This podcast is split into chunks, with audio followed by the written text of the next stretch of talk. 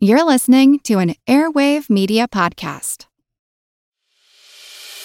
As a longtime foreign correspondent, I've worked in lots of places, but nowhere as important to the world as China. I'm Jane Perlez, former Beijing bureau chief for the New York Times. Join me on my new podcast, Face Off US versus China, where I'll take you behind the scenes in the tumultuous US China relationship. Find Face Off wherever you get your podcasts. Today's episode is brought to you by our supporters on Patreon, including our Commodore class. That's Commodores Craig, Kinway, Heifei, Jennings, Drunken Dak, Two Gun Tony, The Pirate Nopales, Matthew the Navigator, Bull, Vertigon, Rumgut, and Bootstraps Bailey. And of course our quartermasters, Samuel and Adam.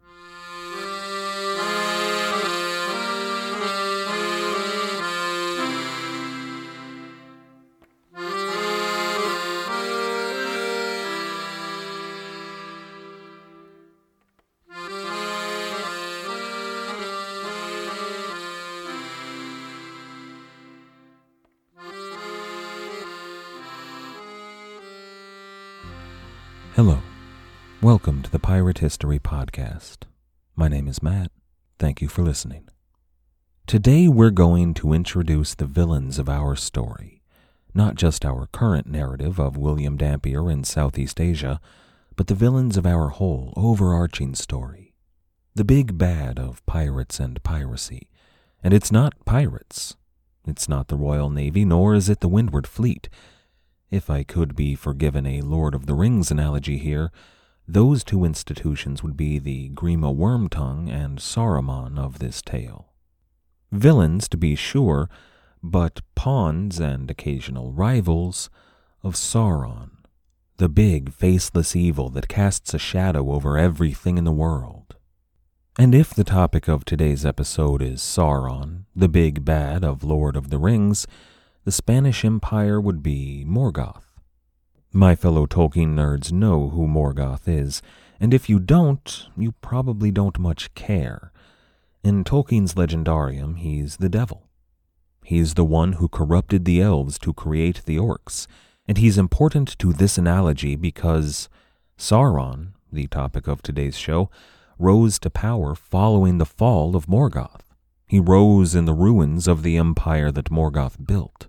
For all of you whose eyes just glazed over, allow me to explain. Spain and her empire were responsible for many of the evils of the early modern world slavery and genocide, and the crushing weight of empire on untold millions of indigenous people. And the topic of today's story rose from the crumbling ruin of the Spanish and Portuguese empires. And like Sauron in The Lord of the Rings in the Third Age, they were faceless.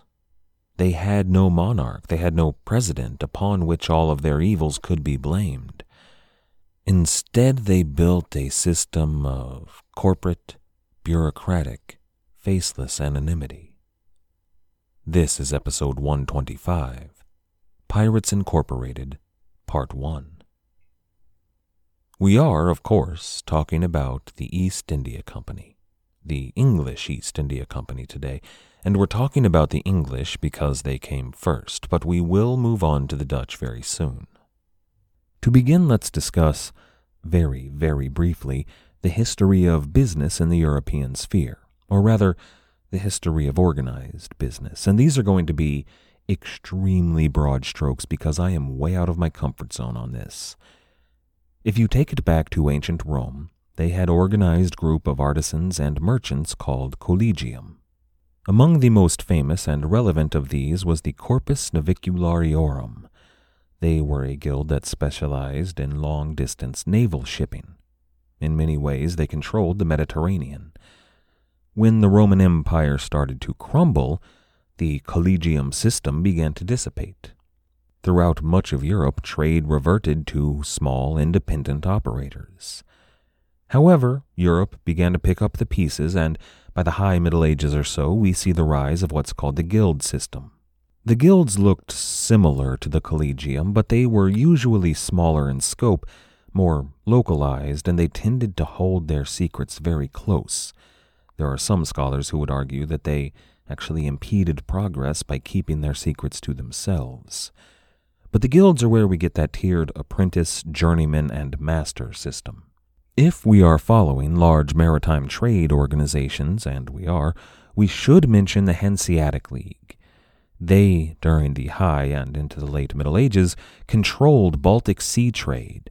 They defended that sea against pirates, as well as their ships and cargo and harbors. The Hanseatic League was responsible for making northern Germany a ton of money. They and the other guilds played a prominent role in building the continental middle class that some would say led to the Reformation. We're going to focus more on that schism next time, but for now we can break it down like this. By the late 1500s, you have your Protestant territories, your German, Danish, Dutch, Nordic, and English areas and they were largely using a system based upon guilds and the investment of capital into private ventures.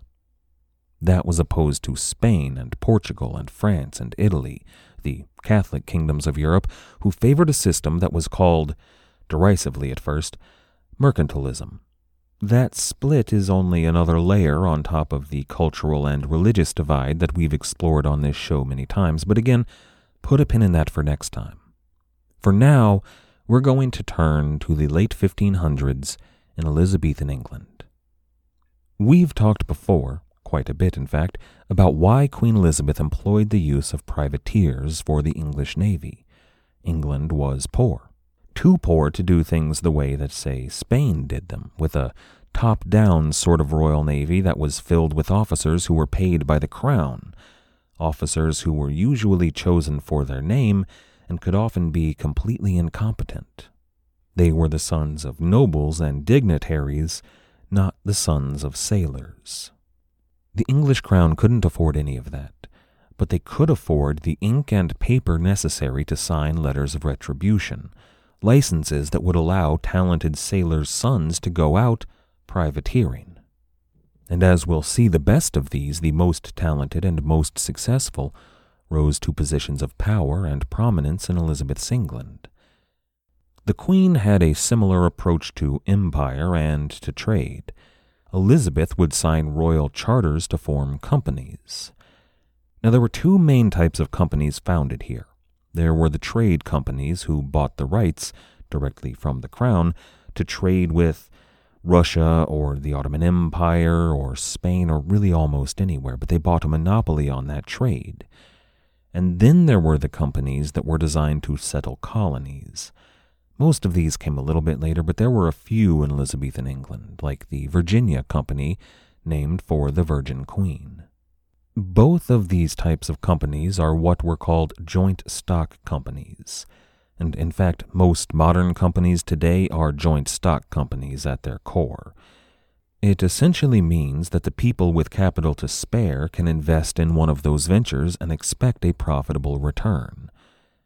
The voyage of, say, Charles Swan and the Cygnet, that was based upon a joint stock venture that had investors back in England. These sort of companies were all the rage in Elizabethan England. The Queen, in lieu of a fat treasury, empowered talented people to build the British Empire she also empowered some not so talented people who had the money to buy a license, but we don't remember their names. Those who we do remember invested their own capital to set up colonies and trade relations with foreign nations. This wasn't capitalism, but it, well, it was kind of a proto capitalism. However, it was a Protestant policy that was born out of Elizabethan necessity as was so much during her time on the throne. The kings who would follow the Stuart dynasty, who were all about that Catholic life, would shift to a much more mercantilist economic policy. But that's far in the future. For now, we're in Elizabeth's England, in a wild west of capital investment in bold voyages that have the potential for fantastic returns. All of it at the expense of a crumbling Iberian empire. We started this show more or less in the Elizabethan age when we were talking about Sir Francis Drake. Following our discussion on Drake, I made a decision. I anguished over it a bit, but I decided to skip ahead into the good stuff, you know, the West Indies and Henry Morgan, the stories of the Buccaneers. And I'm glad I did. I really wanted to talk about all that, but I did skip over a ton of interesting connective tissue. Today, we're going to rectify that. If you think back to Francis Drake's first major voyage, it wasn't one of his, it was under another commander, an Englishman named John Hawkins. That's the voyage, the famous voyage of the Jesus of Lübeck.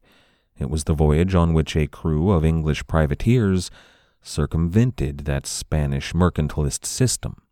They captured slaves from the Portuguese and sold them at a steep discount to the Spanish colonists in Mexico and terra firma.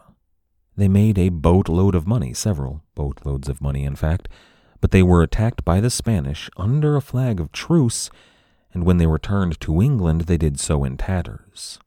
Still, they made a massive profit, and in doing so, they gained Queen Elizabeth's personal interest.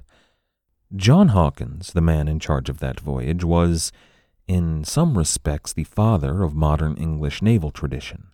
Maybe he would be better described as the grandfather. You know, Admiral Pepys should probably be the father. But so much of what was to come stemmed from Hawkins both legal traditions and illegal ones.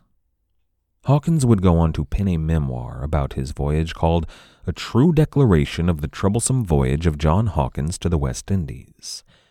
That book was something of a primer for the gentlemen adventurers, for the men who would go on to become a generation of Elizabethan privateers. And when I say privateers, I do of course mean pirates who were sanctioned by the Queen. Francis Drake was the most famous of these, but he was far from the only one. Now, Drake and Hawkins were related. Drake was Hawkins' second cousin, probably, but both would eventually earn knighthood and become admirals. In Elizabeth's England, this was the best way to become an admiral. It showed that you had the influence and the know how to raise a fleet and the money to do so should, say, I don't know, the Spanish decide to invade. John Hawkins went on to serve as naval treasurer and as admiral of the narrow seas. That post put him in command of the fleet that guarded the English Channel and the North Sea between England and the Netherlands. He received this post at the outbreak of the Anglo Spanish War, and it turned out to be a fairly important position in a time when his nation was at war with Spain in the English Channel and in the North Sea between England and the Netherlands. With Hawkins serving as naval treasurer, Francis Drake took over American operations. He led the famous 1571 raid on Nombre de Dios, which we talked about and which inspired generations of English pirates and treasure hunters. On his next major voyage, the voyage of circumnavigation, Drake was accompanied by one of his cousins, a nephew of Admiral Sir John Hawkins named William Hawkins. William served on board Golden Hind and was fast tracked for command. He was a talented seaman with a good name. William Hawkins also served with Drake on his next major venture, the 1586 voyage of privateering in the Americas and they were joined by another one of their cousins, a man named Richard Hawkins. Richard Hawkins would captain a galliot on that voyage, which was a proper position for the son of the Treasurer of the Navy, John Hawkins. Most of the officer corps on board most of these voyages was in some way closely connected. They were all from Devon, and many of them were family members which made it all the worse when the crew began to suffer the effects of scurvy. Drake was feeling the very early effects, but the two Hawkins boys were not doing well. So Drake decided to make landfall near some friendly Indians who would treat his men. They gave them a concoction of mint and lime and chuchuhuasi bark. The stuff worked, but it tasted awful. So Drake added some sugar probably molasses actually, and the men all got better. In order to preserve the concoction for the rest of his voyage, Drake added some rum to it, and the men found that this tasted pretty good. And of course, this is the origin of the drink known as the El Draque and the ultimate origin of the mojito, according to legend. Richard Hawkins' life was saved on that voyage by that drink. Some years later, when he was a naval admiral and one of the most powerful maritime forces in England, he would suggest that drink, suggest the mix of lime and mint and rum to combat scurvy on the high seas. This became an English naval tradition. Eventually, some years later, it would become official policy, and it was also the basis of the nickname that was given to the English people, Limey. In 1588, the Lord Howard Effingham, High Admiral and Privy Councillor to the Queen, arrived in Plymouth.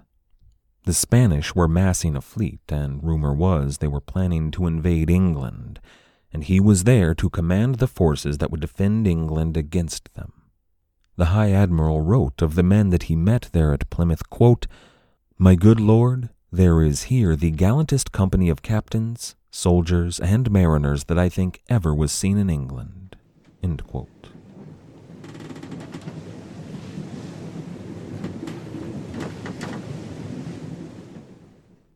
Napoleon Bonaparte rose from obscurity to become the most powerful and significant figure in modern history. Over 200 years after his death, people are still debating his legacy. He was a man of contradictions, a tyrant and a reformer, a liberator and an oppressor, a revolutionary and a reactionary. His biography reads like a novel, and his influence is almost beyond measure. I'm Everett Rummage, host of the Age of Napoleon podcast, and every month I delve into the turbulent life and times of one of the greatest characters in history, and explore the world that shaped him in all its glory and tragedy. It's a story of great battles and campaigns, political intrigue, and massive social and economic change. But it's also a story about people, populated with remarkable characters. I hope you'll join me as I examine this fascinating era of history. Find The Age of Napoleon wherever you get your podcasts. Everybody shush! William Shatner has something to say. Kat and Jethro, box of oddities. What do you do when the woman you love dies? Well, of course, you dig her up and you live with her. Aww. The show examines weird things. There are plenty of old photographs from this time period of children out in the streets playing in and among the dead horse carcasses. Oh, I miss those days. Things used to be so much simpler. Kat and Jethro. Then there's the urine wheel, which sounds like a really bad game show. Thing done weird things. Kat and Jethro, box of oddities. That is really mysterious. Join Kat and Jethro Gilligan Toth for the strange, the bizarre, the unexpected as they lift the lid and cautiously peer inside the Box of Oddities. The Webby Award winning Box of Oddities podcast from Airwave Media. That gallantest company of men included the Vice Admiral of the entire English Defence Force, Sir Francis Drake. It also included the Rear Admiral, who served a very important position in this battle, Admiral Sir John Hawkins. There were others. There was the captain of the warship Griffin, who was William Hawkins, and the captain of another of the Queen's warships, Richard Hawkins. Everyone who was anyone in the naval world was at this battle. Of course, England won that affair, thanks to some helpful weather in large part, but the Spanish were repelled. William and Richard Hawkins rose to positions of some prominence in the English maritime world, as did many of the other men who fought in that battle. Another of the gallantest company of captains, soldiers, and mariners that ever were seen in England was another lad from Devon, another privateer, another man on the fringes of piracy that was turned through Elizabeth's grace into a gentleman adventurer. His name was Sir Walter Raleigh. Raleigh was, even more so than Drake, I would argue, the consummate gentleman adventurer. He was one part pirate and scoundrel, one part explorer, and one part courtly romantic. He's the kind of character that 19th century poets would write ballads about. A gentleman in disguise, the sort of man who fooled the bumbling Spanish lord and who wooed their wives for a night of steamy passion, only to run off in the morning with a bag of rubies and gold. At least that's the image that Sir Walter Raleigh cultivated. His personal vessel, his commissioned ship, the Ark Raleigh, was the flagship in the 1588 battle against the Spanish Armada. But Raleigh wasn't commanding his ship, he'd in fact given it to his queen. She'd rechristened her the Ark Royal and given command over to the Lord High Admiral. The rumors that surrounded Sir Walter and Queen Elizabeth were many. And, you know, he flirted with her at court, as was the tradition, but it probably never went any farther than that. He was popular, but he never appears to have been a favorite, and not the sort of man that she invited for her late night gaming sessions. Raleigh was, of course, integral in the Virginia Company and in the founding of the New England colonies. Raleigh was most definitely a Queen's man, but I think at heart he was a pirate. In accordance with the image he chose to cultivate, Raleigh wooed one of the Queen's attendants, one of her ladies in waiting, and got her with child. However, he did marry her, but they did so in secret. See, Elizabeth demanded all marriages of any of her ladies in waiting be approved by her personally, and Elizabeth was known to make her ladies in waiting wait for it, in one case as long as ten years. But Sir Walter and the lady in question, Bess Throckmorton, didn't have that sort of time. She would, of course, start to show signs of pregnancy very shortly. So they were married in secret, but when Elizabeth found out about it, both of them were tossed in the Tower of London. Elizabeth did have something of a temper about this. Some have suggested that it's because she was denied the pleasure of a romance herself, and perhaps there's something to that. And then, in 1592, two major events took place. The first of these seemed at first glance to be nothing at all, almost a nonentity. It involved a group of intrepid English sailors whom we have not yet met James Lancaster, George Raymond, and Samuel Foxcroft. They were merchants working for the Levant Company when they received special permission from the Crown to sail for the Indies. It wasn't a voyage that anyone, from their company to the Queen, had much faith in at all. The Indies were really far away, and the English had no support mechanism there. Instead, they would face Portuguese ports and ships that would be more likely to attack or arrest them should they run into the Portuguese. Still, those three men set sail in their three ships Penelope, Merchant Royal, and Bonaventure. They rounded the Cape and made their way across the Indian Ocean, and in February 1592 they careened in Zanzibar, and by April they had reached Malaysia. In Malaysia, many of the crewmen threatened to mutiny and kill the officers if they did not return home, so they did so. They lost a lot of men on that voyage, and even though they did bring back a few spices, no one really got rich. They did, however, make some contacts along the way a couple of sultans, a couple of rajahs, some local leaders. You know, no big deal at the time. This whole voyage appeared to have been something of a bust. At that same time, Queen Elizabeth's personal champion, her own personal knight at court, petitioned her for the release of Sir Walter Raleigh. That knight was George Clifford, the Earl of Cumberland, and the Earl had a mind to steal himself some Spanish gold. The Earl wasn't a naval man. He was a knight, horses and armor and jousting and sword fighting, that kind of thing. In fact, he was chosen to be the Queen's personal champion because of his talent at the tilts.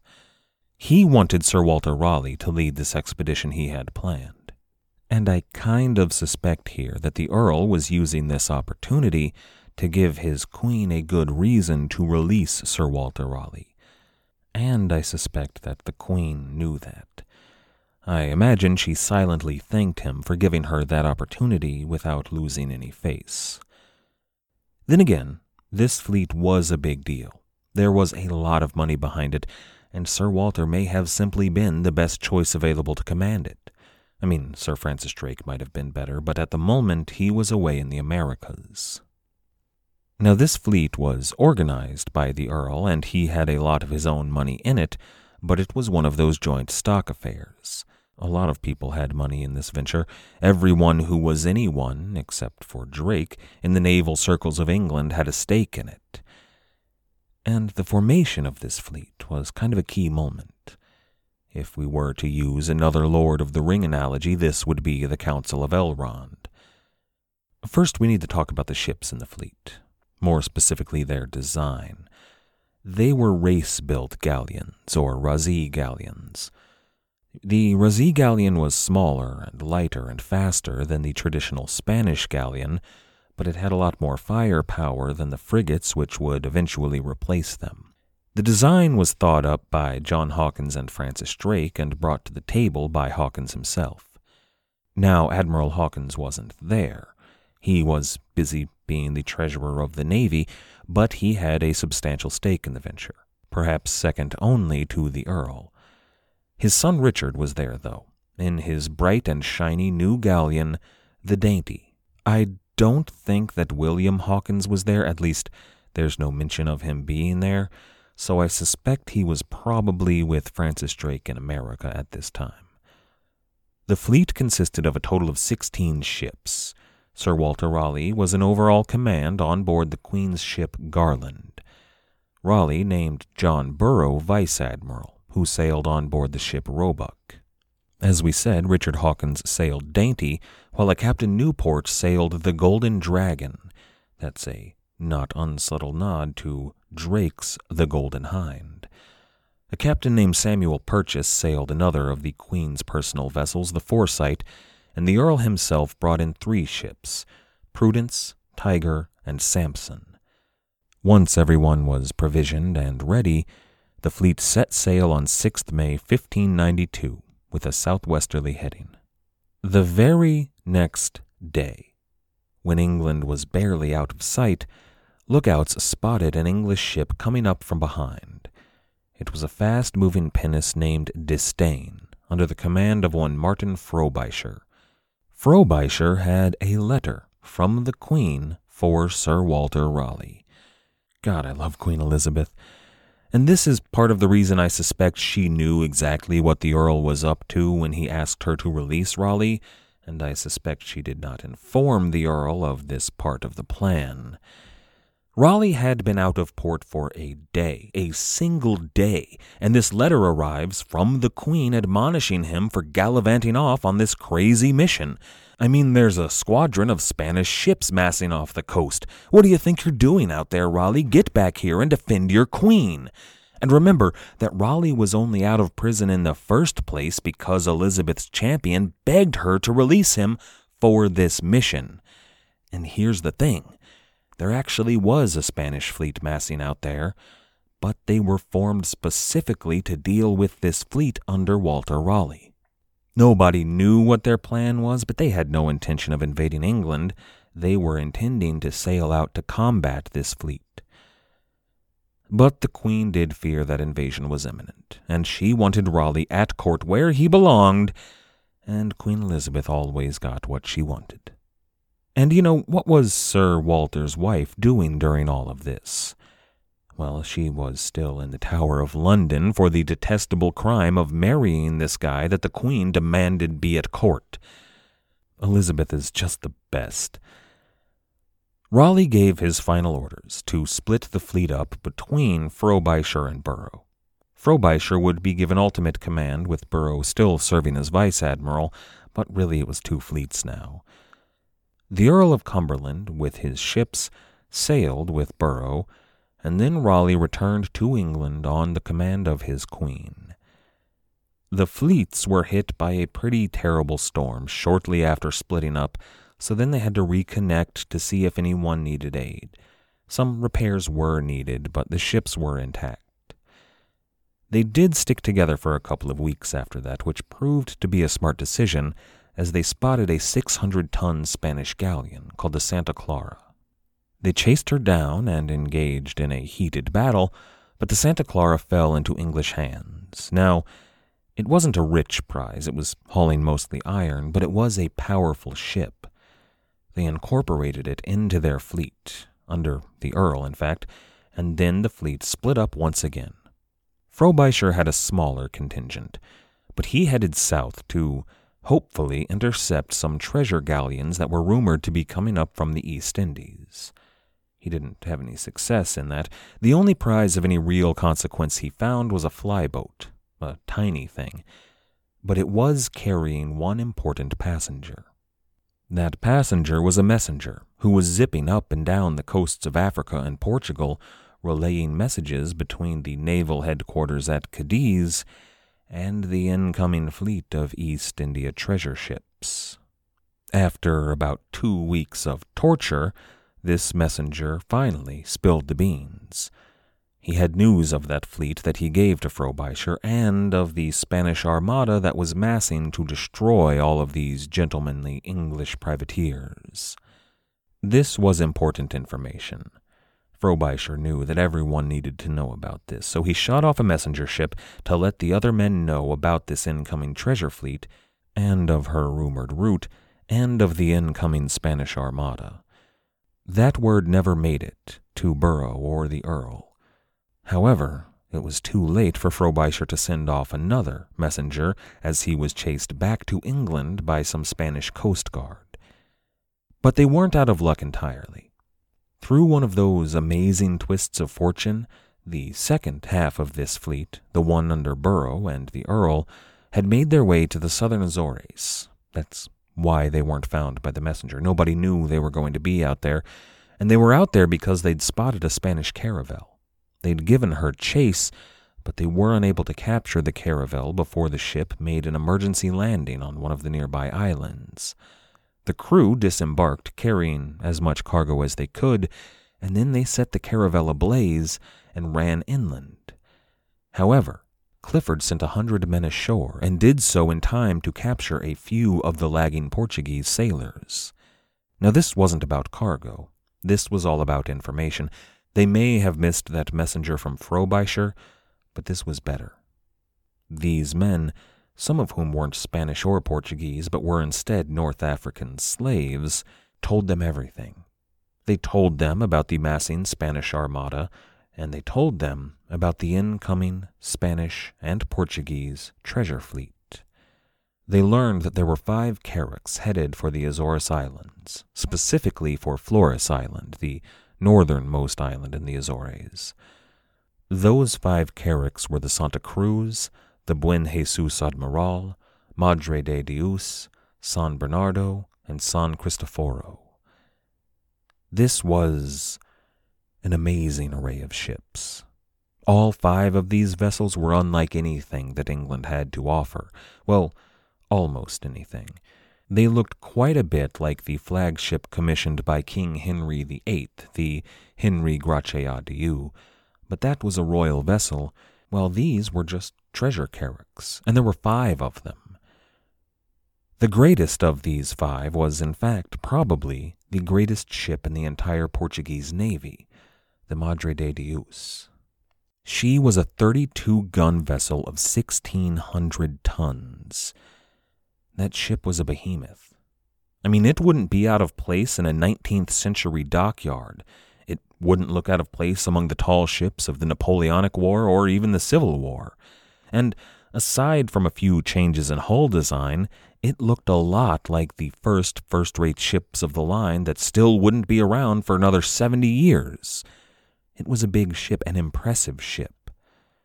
The biggest difference between the Madre de Dios and the first rate ships of the line that would follow some decades later was the number of guns on board. See, a first rate ship of the line in the English Navy or any European Navy usually required at least 100 guns on board, but this Portuguese ship carried only 32. That was not an oversight. I mean, first of all, 32 guns is still an impressive array of firepower, especially in the 1500s, but those 70 odd missing guns were not there for a reason. Guns were heavy and they took up a lot of room on board a ship, and that space was needed. The Madre de Dios was carrying treasure. Imagine how much treasure could be stored in the space that would normally be taken up by 70 large cannon, not to mention the stores of gunpowder and shot, and the men necessary to fire those cannon. So the English had their information. This fleet of treasure carracks was heading for Flores at the northern end of the Azores Islands. Naturally, with that kind of information in hand, Lord Clifford did what any reasonable commander would do in that position. He sent his ships south. Those ships in the south got up to all sorts of mischief. They were raiding towns and capturing ships and generally causing a very loud and noticeable sort of ruckus. It was the sort of ruckus that would draw the eyes of a Spanish fleet that had been sent to deal with the pirates, the sort of ruckus that any respectable commander would be forced to respond to. They had to go down there to engage and fight and kill the pirates that were busy burning their way across their territory. Meanwhile, up to the north, Sir George Clifford, the Earl of Cumberland, was waiting. Next time, we're going to talk about what was, arguably, the greatest prize that any English privateer or pirate ever captured. And we're going to discuss how the people who took that prize took a ship full of treasure and turned it into the greatest wealth production machine that the world has ever seen. I'd like to thank everyone for listening. I'd like to thank everyone who has helped to support the show everybody who has signed up to become a patron on Patreon, everybody who has given us a review or a rating wherever it is you listen to the show, and everyone who has recommended this show online or in real life. Without all of you, I wouldn't be able to do this. Thank you. If you're interested in hearing some audiobook content of the Pirate Primary Sources, I've begun releasing audiobook chapters on Patreon. Right now, there are a couple out from The Bold Adventures of Captain Bartholomew Sharp by Basil Ringrose, and they're free to the public. I'm just choosing to release them on Patreon. They've been fun and given me the opportunity to play with some audio editing that I don't usually do for the show. Give them a listen if you're interested and let me know what you think.